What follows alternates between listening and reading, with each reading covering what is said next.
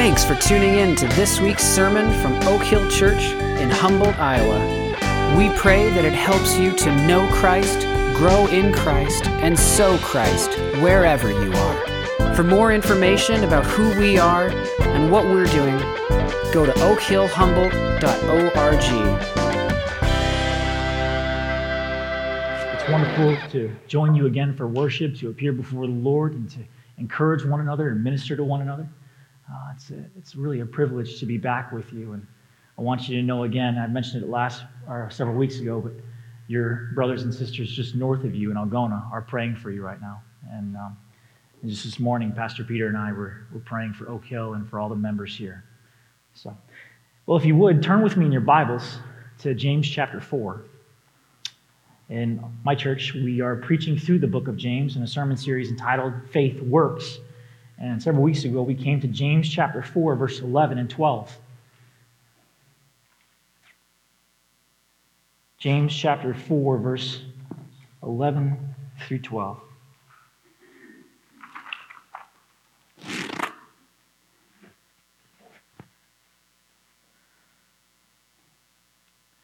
James writes these words under the inspiration of the Holy Spirit. Do not speak evil against one another, brothers. The one who speaks against a brother or judges his brother speaks evil against the law and judges the law. But if you judge the law, you are not a doer of the law, but a judge. There is only one lawgiver and judge, he who is able to save and to destroy. But who are you to judge your neighbor? Thus ends this reading of God's inerrant and sufficient word. The grass withers and the flowers fade, but the word of our God stands forever. Would you pray with me? Father, as we appear before you this morning, as we gather this Lord's Day, I pray that you would meet with your people.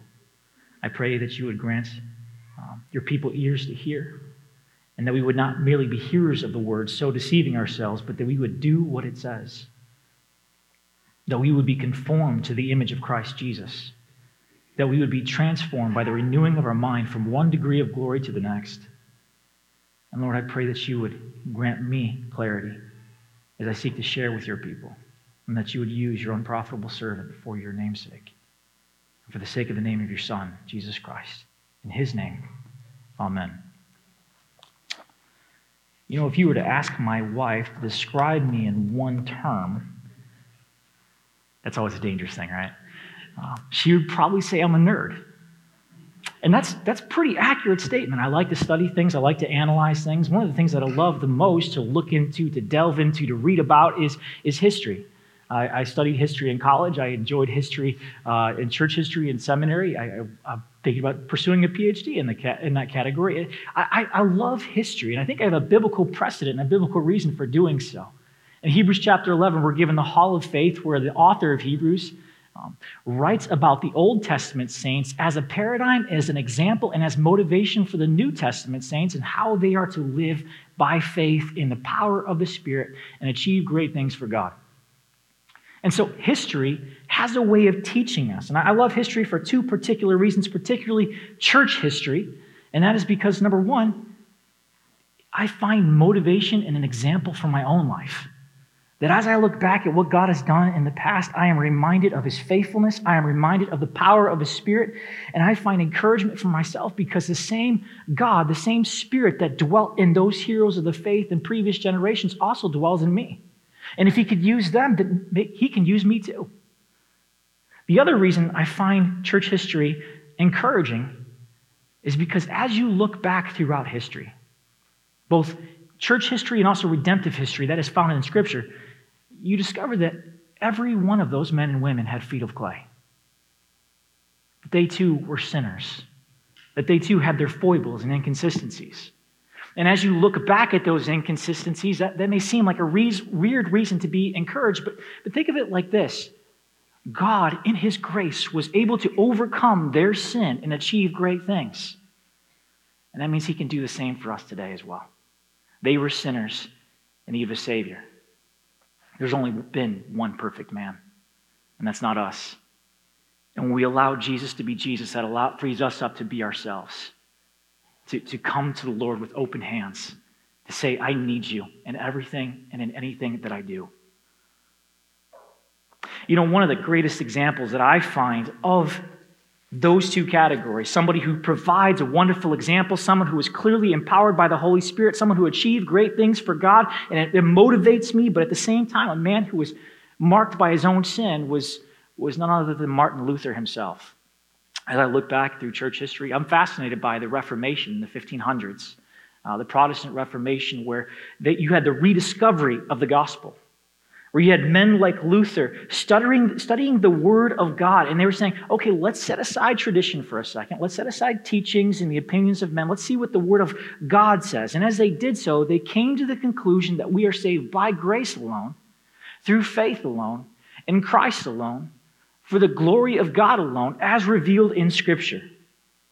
These men helped to reform the church according to the Bible. They stood for truth in a time of darkness and superstition. They were a light in a dark world. They did great things. In Luther's case, he actually translated the Bible into the common language that the average person might read it for the first time in roughly a thousand years. But as I mentioned earlier, they also had feet of clay. They had inconsistencies with their walk with Christ. And Luther was no different. Luther was known to have a short temper and a sharp tongue, and sometimes he would use that tongue to attack people. And in one specific situation, a disagreement arose among the reformers about the nature of the Lord's table. They were discussing what exactly does communion mean? What does it signify? What does it symbolize? What's its reality? And, and Luther was outraged that other Christians would take a different position from himself. He was incensed, and instead of just dealing with the subject matter, he attacked the people behind those different opinions. And one of the men he attacked was Heinrich Bullinger, who was himself a godly man. He was a pastor in Zurich who was seeking to love his people, to point them to Christ, to preach the word. And instead of dealing with the issue at hand, Luther wrote a scathing review of Heinrich Bullinger for disagreeing about, with him about the nature of the Lord's table. He wrote this letter to Bullinger, and then he published this letter to everybody and anybody to see. And in that letter, he just trashed him. He questioned his leadership, he questioned his character, he even questioned his faith. And so Bullinger receives this letter, and as he reads this letter, he's stunned. How could this man, who is a hero of the faith, who has translated the Bible into the common language, who has preached the word faithfully year in and year out, who has brought about so much light, how could he turn on me like this? How could he attack me personally like this? This is a man who was a hero to me. This is a man that I esteemed. How, how am I, exactly am I supposed to respond to this? he doesn't just send it to me personally, he blasts me in front of everybody. My, my people in my church are reading this. And so Bullinger did what I think godly men should do. He reached out to other godly men for guidance. He said, okay, what's the biblical thing to do here? I, I'm, I'm, I, I want to lash out. I want to respond in kind. I'm so angry. I'm so hurt. And so he reached out to a pastor in Geneva and he wrote to him and he told him the entire story. And the, the pastor in Geneva wrote him back and he, he wrote a letter offering guidance, biblical guidance about how Bullinger was supposed to respond. And I want to read you an excerpt from that letter. He writes, quote, You will do yourselves no good by quarreling, except that you may afford some sport to the wicked, so that they may triumph not so much over us as over the gospel. If they see us rending each other asunder, then they give full credit to what we say. But when with one consent and with one voice we preach Christ, they avail themselves unwarrantably of our inherent weakness to cast reproach upon our faith. I wish, therefore, that you will consider and reflect on these things rather than on what Luther has deserved by his violence. Lest it happen to you, which Paul threatens, that by biting and devouring one another, ye be consumed one of another. Even should he have provoked us, we ought rather to decline the contest than to increase the wound by the general shipwreck of the church. Okay, that, that's a lot of lofty language in, in Old English. Let me try to put that in Pastor Patrick's paraphrase, okay? What this pastor is saying to Bullinger is listen, I know it hurts. I know it's hard. He trashed you, he completely threw your reputation in the dumpster. But Bullinger, there's something deeper here. There's something more at stake than your personal reputation. There's something more on the line than how you feel at this moment. And so, for the sake of Christ, Bullinger, I'm going to ask you not to respond in kind.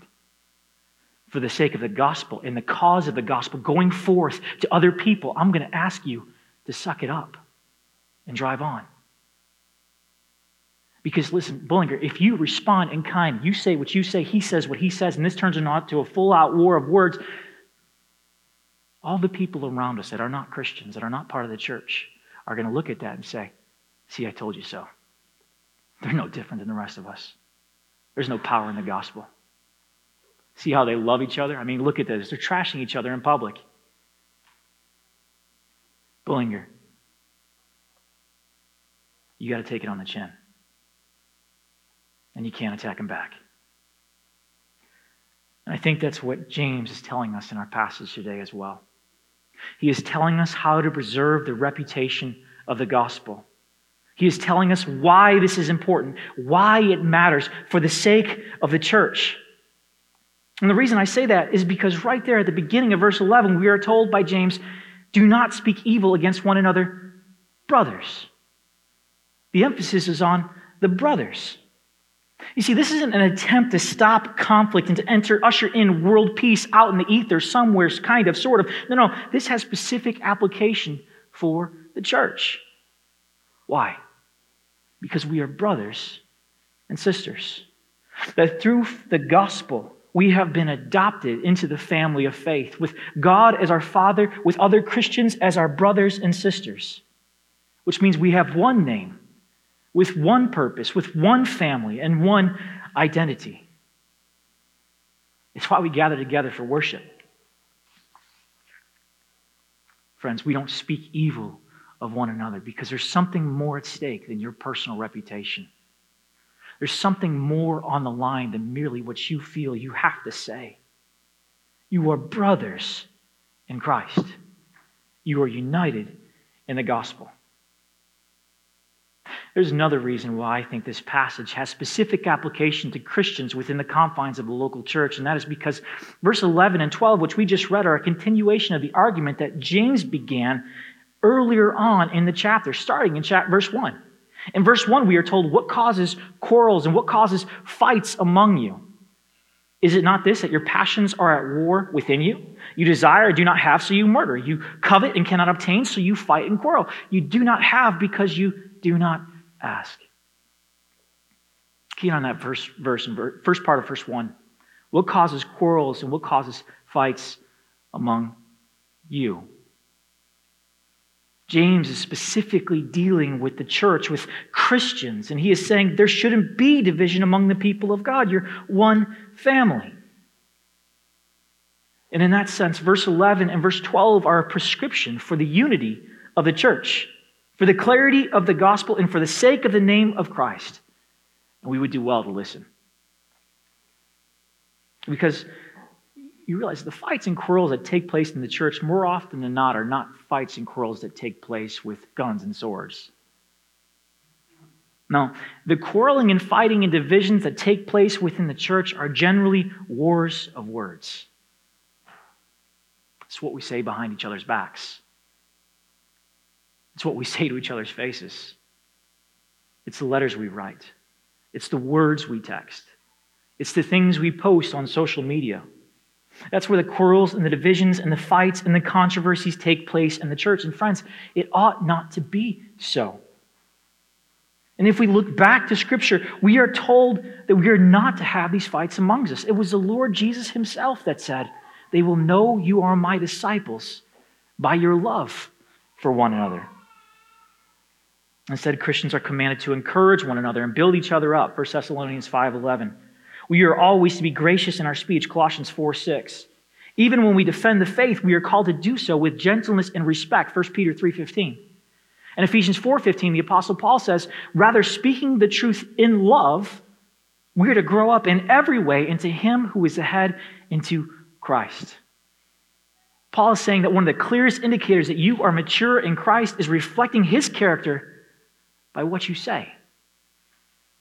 And that means that we guard the unity of the church by guarding our words. And that's our first point. We guard the unity of the church by guarding our words.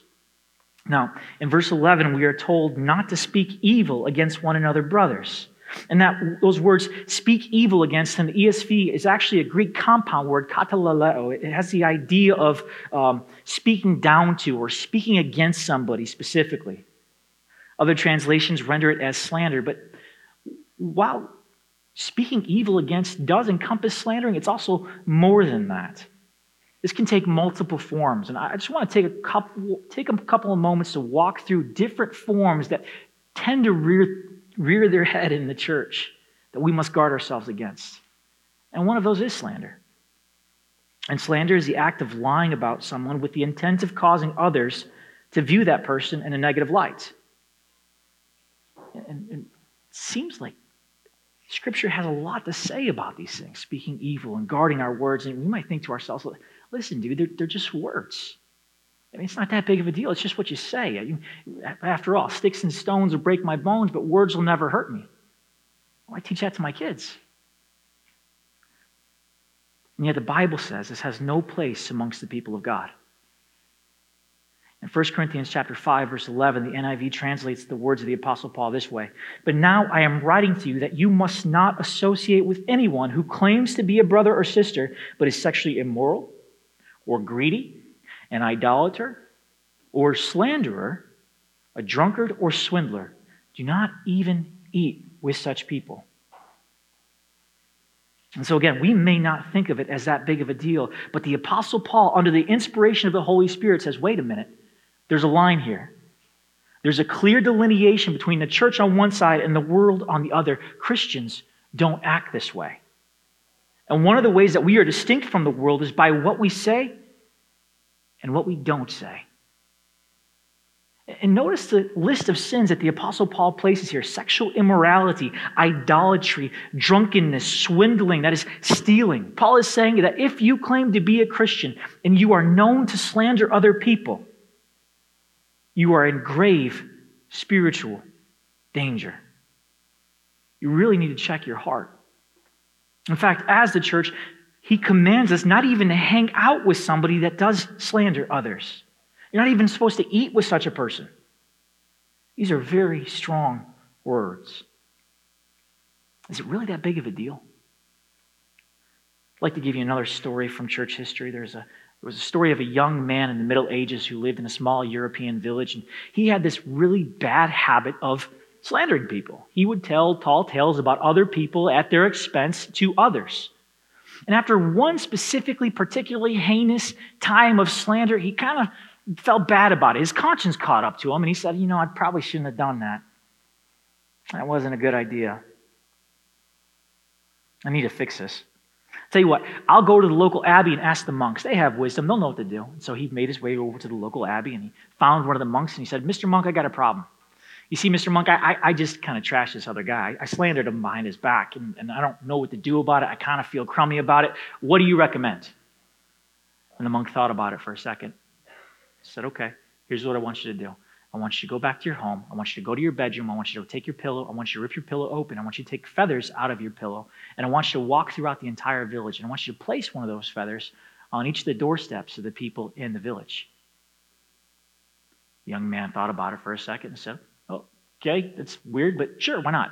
So he goes home, rips his pillow open, takes the feathers, walks throughout the village, and places a feather on each doorstep. Then he comes back to the monk and he kind of feels accomplished. He's done something. He feels justified in his own mind. He says, Mr. Monk, I've done what you told me to do. What's next? And the monk said to him, Okay, now I want you to go back throughout the village and I want you to pick up every one of the feathers that you dropped on the doorsteps of your neighbors. And the man replied, Are you serious? Like, have you been outside today? It's a really windy day. Like, there's no way those feathers are still there. They're completely gone. And the monk replied, So it is with your slanderous words. They have been blown all over town and are impossible to retrieve. Friends, let me be clear. Once you say things, they can't be unsaid. No. There is grace, there is forgiveness for anyone and everyone who would repent and trust in Jesus. Why? Because the blood of Jesus is more powerful than your most heinous sin. And yet you realize that your words, from an earthly perspective, from a temporal perspective, can do irreparable harm to the character and reputation of other people. It can damage the relationships you're in. In fact, the vast majority of the relationships that have been broken in your life were not broken by things that people have done, they were broken by things people said. And Christians are not called to slander. We're not called to tell tall tales about other people, but you realize slander goes beyond simply telling tall tales. It's, it goes beyond simply making it up whole cloth. It's not just when we make a complete lie as we go, it's also when we stretch the truth to fit our own objectives. It's the fish story. You all know the fish story. The fish story is when I take my son fishing and we get home, and by the time the fish he caught was this big. By the time we tell other people about it, it gets this big right? It's when we stretch the truth, we massage the truth, we manipulate the truth to achieve our own purposes. When we tell a negative story about someone else and then we assume wrongful intentions or evil motivations on their part, motivations and intentions that are not in evidence or fact. I can't prove it, I don't know it, I'm just guessing, but I'm going to pretend like I, that's actually what happened, even though I don't know. Friends, that too is slander. And Christians have no part in that. It's contrary to Christian love, to what Christians are called to do. Not only simply what we are not supposed to say, but also what we are commanded to say and how we are commanded to live. In 1 Corinthians 13, we are told love bears all things, love believes all things, love hopes all things. Which means, as Christians, we should never be known for a cynical attitude. That's not love. We should assume the best on the part of our brothers and sisters until it has been proven otherwise. We should hope for the best. Why? Because we love them until we have no other choice. Anything less than that is a lack of love and slander, according to the Word of God. But the Bible doesn't just prohibit speaking down about someone when it's false. It also includes what saying things that may be true.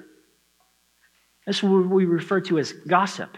And gossip is like slander in the sense that you are sharing something negative behind the back of somebody else, but it includes something that may be true. In 2 Corinthians chapter 12 verse 20, the Bible says, "For I fear that perhaps when I come, I may find you not as I wish, and that you may find me not as you wish." That perhaps there may be quarreling, jealousy, anger, hostility, slander, gossip, conceit, and disorder. Almost what the Apostle Paul does there. He says, I'm coming to the church, and there seem to be divisions within the church, and he categorizes different sins that cause division, and he puts gossip and slander right next to each other. Why does he do that? Because they're very similar to one another, and yet they're distinct. Now, does this mean that we can never tell a negative story about somebody else? No.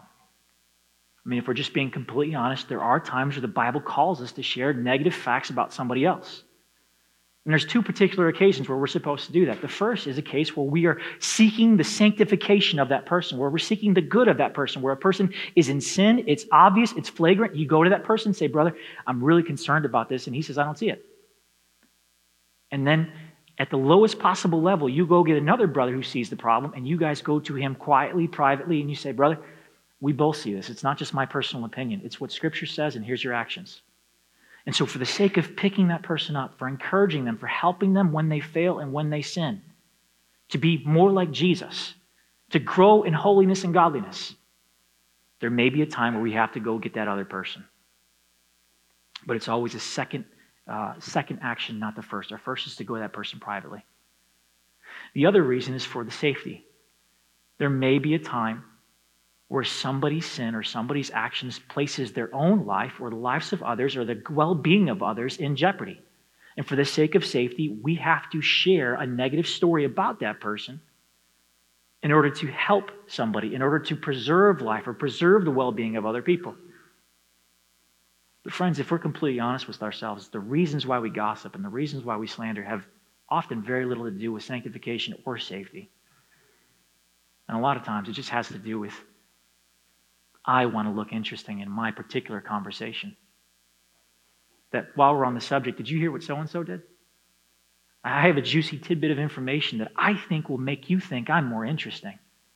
and will make you like me more. And friends, that has no place among the people of God. Alistair Begg said, We should never report what would hurt another person unless concealing it would cause greater harm. Proverbs 11:13 we are told, "He who goes about as a talebearer reveals secrets, but he who is trustworthy conceals a matter."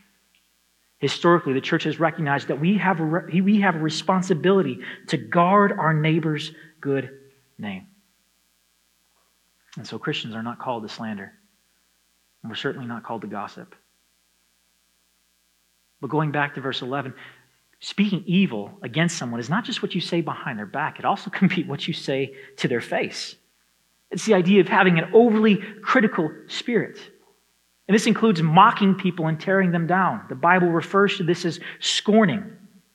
It's the idea of when you make jokes about somebody, when, hey, I'm just ribbing you, I'm just kidding you, but it gets, oh, it goes overboard. When you just feel the need to cut them down a size, either because you think they're arrogant or because you think they're bad at what they do. For some reason, you just keep taking shots. And the Bible says we are not to act this way. And you may be thinking to yourself, well, listen, that's just my personality. I call them like I see them, right? You want me to tell the truth, right? Yes, I do want you to tell the truth. But you realize telling the truth doesn't mean you have to say everything that pops into your head. And I had to learn this personally, right? This is not something I'm telling you. I'm, I'm, preaching beyond my own sanctification here. I remember back when I was in seminary, my pastor and my mentor in Kentucky pulled me aside one day and he said, You know, just because you say, just because you think it doesn't mean you have to say it. And that was his kind southern way of saying, Shut up. there are times where we go beyond simply speaking, and we speak words in the wind that we can't pull back and that hurt other people. And we are not to act like that. It's also referred to as grumbling and complaining. And this can take place to someone's face or it can also take place behind their back. And yet, Scripture says in Philippians chapter 2, verse 14 through 15, do all things without grumbling or disputing, that you may be blameless and innocent children of God without blemish in the midst of a crooked gener- generation and a crooked and twisted generation among whom you shine as lights in the world. I want you to think about that for a second. Paul is saying that one of the ways you stand out as a Christian, one of the ways that your witness shines, is not simply what you say, but also what you choose not to say. Christians don't grumble, Christians don't complain. And that's hard for us, right? I mean, after all, we're Americans. We go to the restaurant, we complain about the service. We finally get our food, we complain about the food. We go, we drive home, we, we complain about our Ford. We go to work, we complain about our boss. We go home to our family, we complain about our mother in law. That last, I'm just kidding about that. I love my mother in law. And yet, the Bible says that grumbling and complaining is not to mark the life of a Christian. It's not to characterize us. You know, we, don't, we generally don't think it's that big of a deal, but you realize that's exactly what, why the people of Israel were wandering around in the wilderness for 40 years in the Old Testament. It's why God allowed poisonous serpents to strike the people. They grumbled and complained. It's why God struck Miriam with leprosy because she grumbled and complained. It's why the, uh, the, the, the ground opened up and swallowed some of the people because they grumbled and complained. Because grumbling and complaining is a big deal to God. Why? Because grumbling mouth reveals a heart of discontent, a heart that is not satisfied with God. And our passage today teaches us that a person that is overly critical with his words is overly critical with his heart because you realize that what you say with your mouth comes from your heart.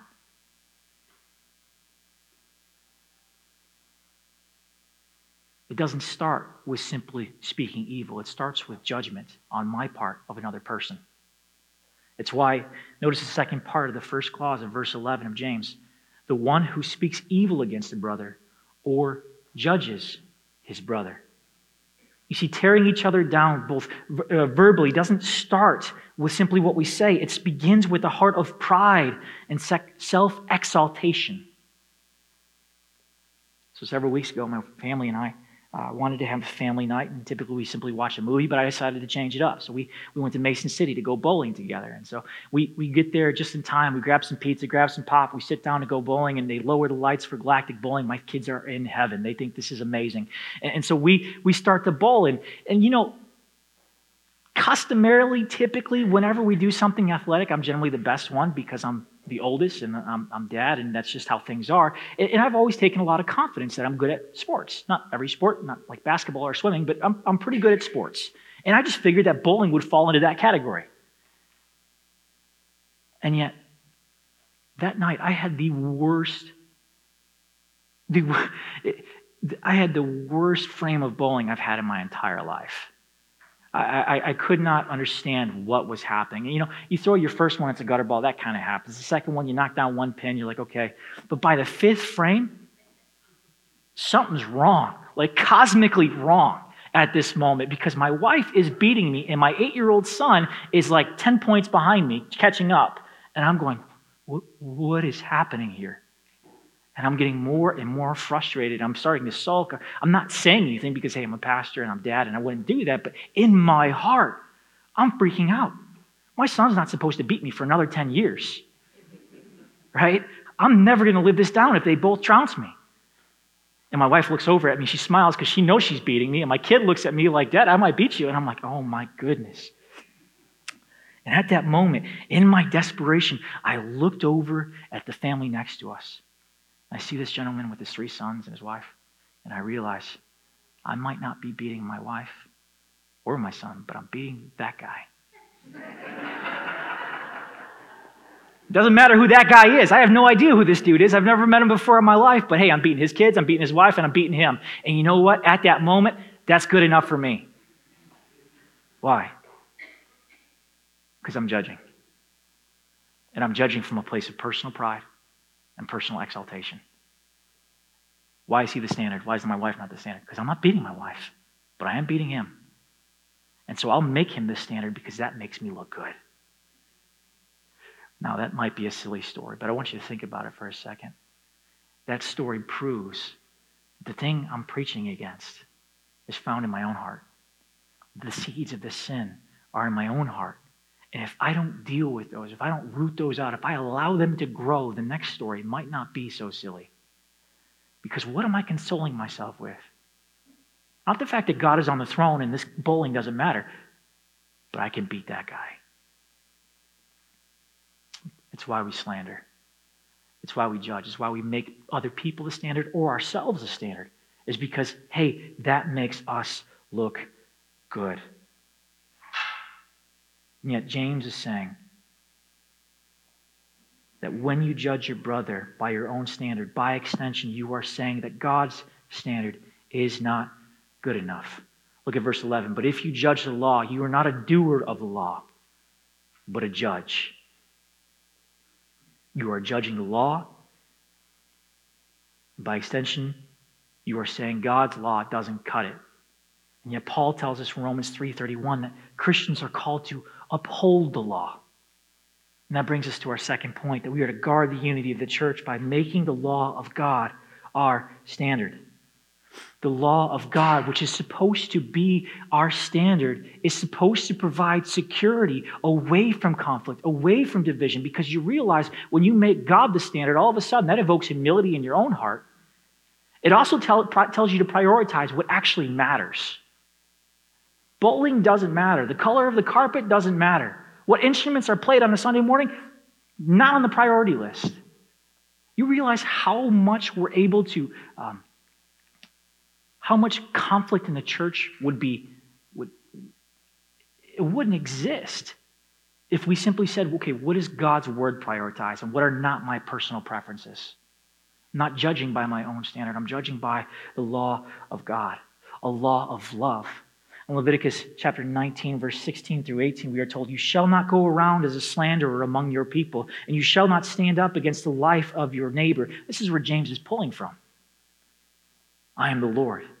You shall not hate your brother in your heart, but you shall reason frankly with your neighbor, lest you incur sin because of him. You shall not take vengeance or bear a grudge against the sons of your own people, but you shall love your neighbor as yourself. I am the Lord. It seems like I heard that last part somewhere else. It was the Lord Jesus that said, Love your neighbor as yourself. That is the second greatest law. Which means this not only governs what I say, but how we say it that how we say something says a lot about what we're saying in the first place. That we look for our priorities in Scripture. We allow the law of love and the law of God to be our standard. And in that moment, it guards us from division. It guards us from personal preferences, from self exaltation, from pride. Why? Because we're following the same Lord, the same standard, with the same rule book. Recently, uh, I was talking to my sister. It was her 24th birthday. And, and as I was talking on the phone, it occurred to me, you know, kid, when, when I was your age, I was already married. In fact, by your age, I already had a son. And my sister goes, I can't believe that. I said, No, it's true. She's like, I could never be a parent at this age. You know, I just, I'm not ready. And I said, Well, nobody's ever ready to be a parent. You just kind of, it happens, and then you just have to make it work. You have to grow up. That's how God made it. Um, and she's like, But you've been married for how long now? I said, We're going on 10 years. Praise God. And she said, Yeah, but do you still, I mean, 10 years, that's a long time. Do you still love her like you did when you first got married? I thought about her for a second. I said, Absolutely not. I love her way more. I mean, that's the way it's supposed to be, that over time you increase in love. And she just, there was a pause on the phone. We're talking because she lives in Michigan. And she said, How's that possible? I said, You don't want to know. You see, my sister's not a Christian. She said, Yo, I really do want to know. I said, You probably don't want to know. She said, No, I want to know. Patrick, I want to know. And I said, Well, it's because we're Christians. It's because we play by the same rule book, that we love each other as Christ loved us, we forgive as Christ forgave us, that we serve one another as Christ served us, and we have the same Lord and we follow the same, the same guidelines. And as we do so, we grow in love. And even when we come into conflict, even when we sin against each other, we handle it in a biblical way and we both follow the same rule book. And in so doing, our relationship is transformed. Friends, that no longer that doesn't only apply to marriage. For the Christians, that applies to our relationships in church amongst the people of God. One Lord, one faith, one baptism, one rule book, one set of priorities which guards our mouths, which guards our motives, and which guards even the way we say things.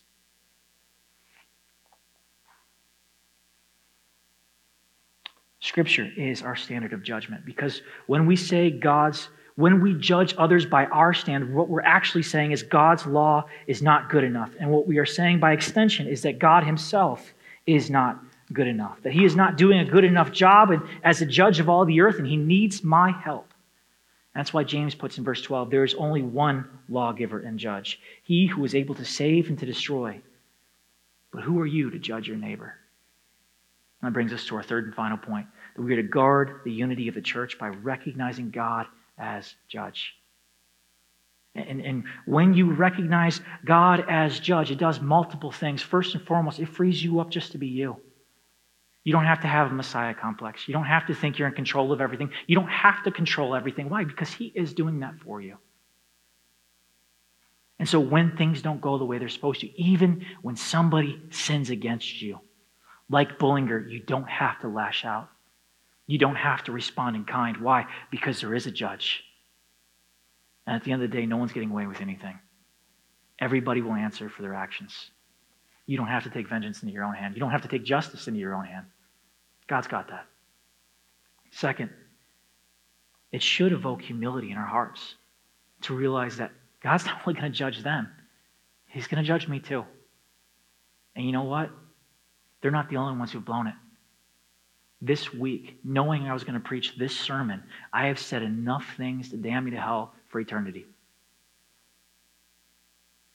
I have had a harsh spirit. I have had a heart of pride and self exaltation.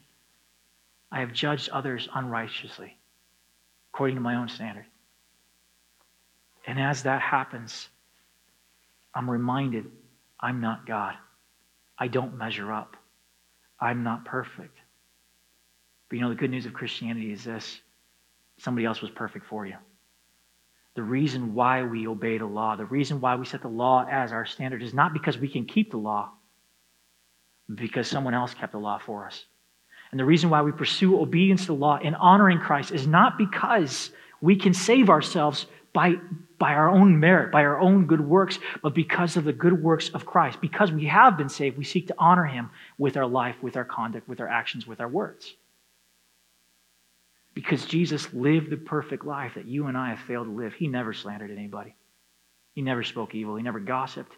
He never overly criticized somebody. He never grumbled and complained. But he had a lot more to grumble and complain about than you and I. And then he took the place of a grumbler, of a complainer, of a slanderer, of a gossiper on the cross. He died the death that we deserve. But then he rose again from the grave. And in so doing, he promises you grace. He promises mercy for everyone who repent and believe in them. He promises you his spirit to overcome those desires those fleshly responses. That if you would seek Him, if you would trust Him, if you would follow Him, He will give you the grace to not respond, to not lash out, and to walk in His ways. And so Scripture teaches us not to speak evil against one another. It teaches us to make the law of the Lord our priority, our standard, our precedent. And it teaches us to recognize God as judge. And in so doing, we are united in Christ. Would you pray with me? Father, we thank you that you are sufficient to save, that you are all glorious and all gracious and all kind to us, we who are sinners, we who fail with our mouths on a moment to moment basis, not to mention our hearts. That we pray that as we go forward, that we would be united in Christ united in his gospel, and united in love. We ask this for his sake. Amen.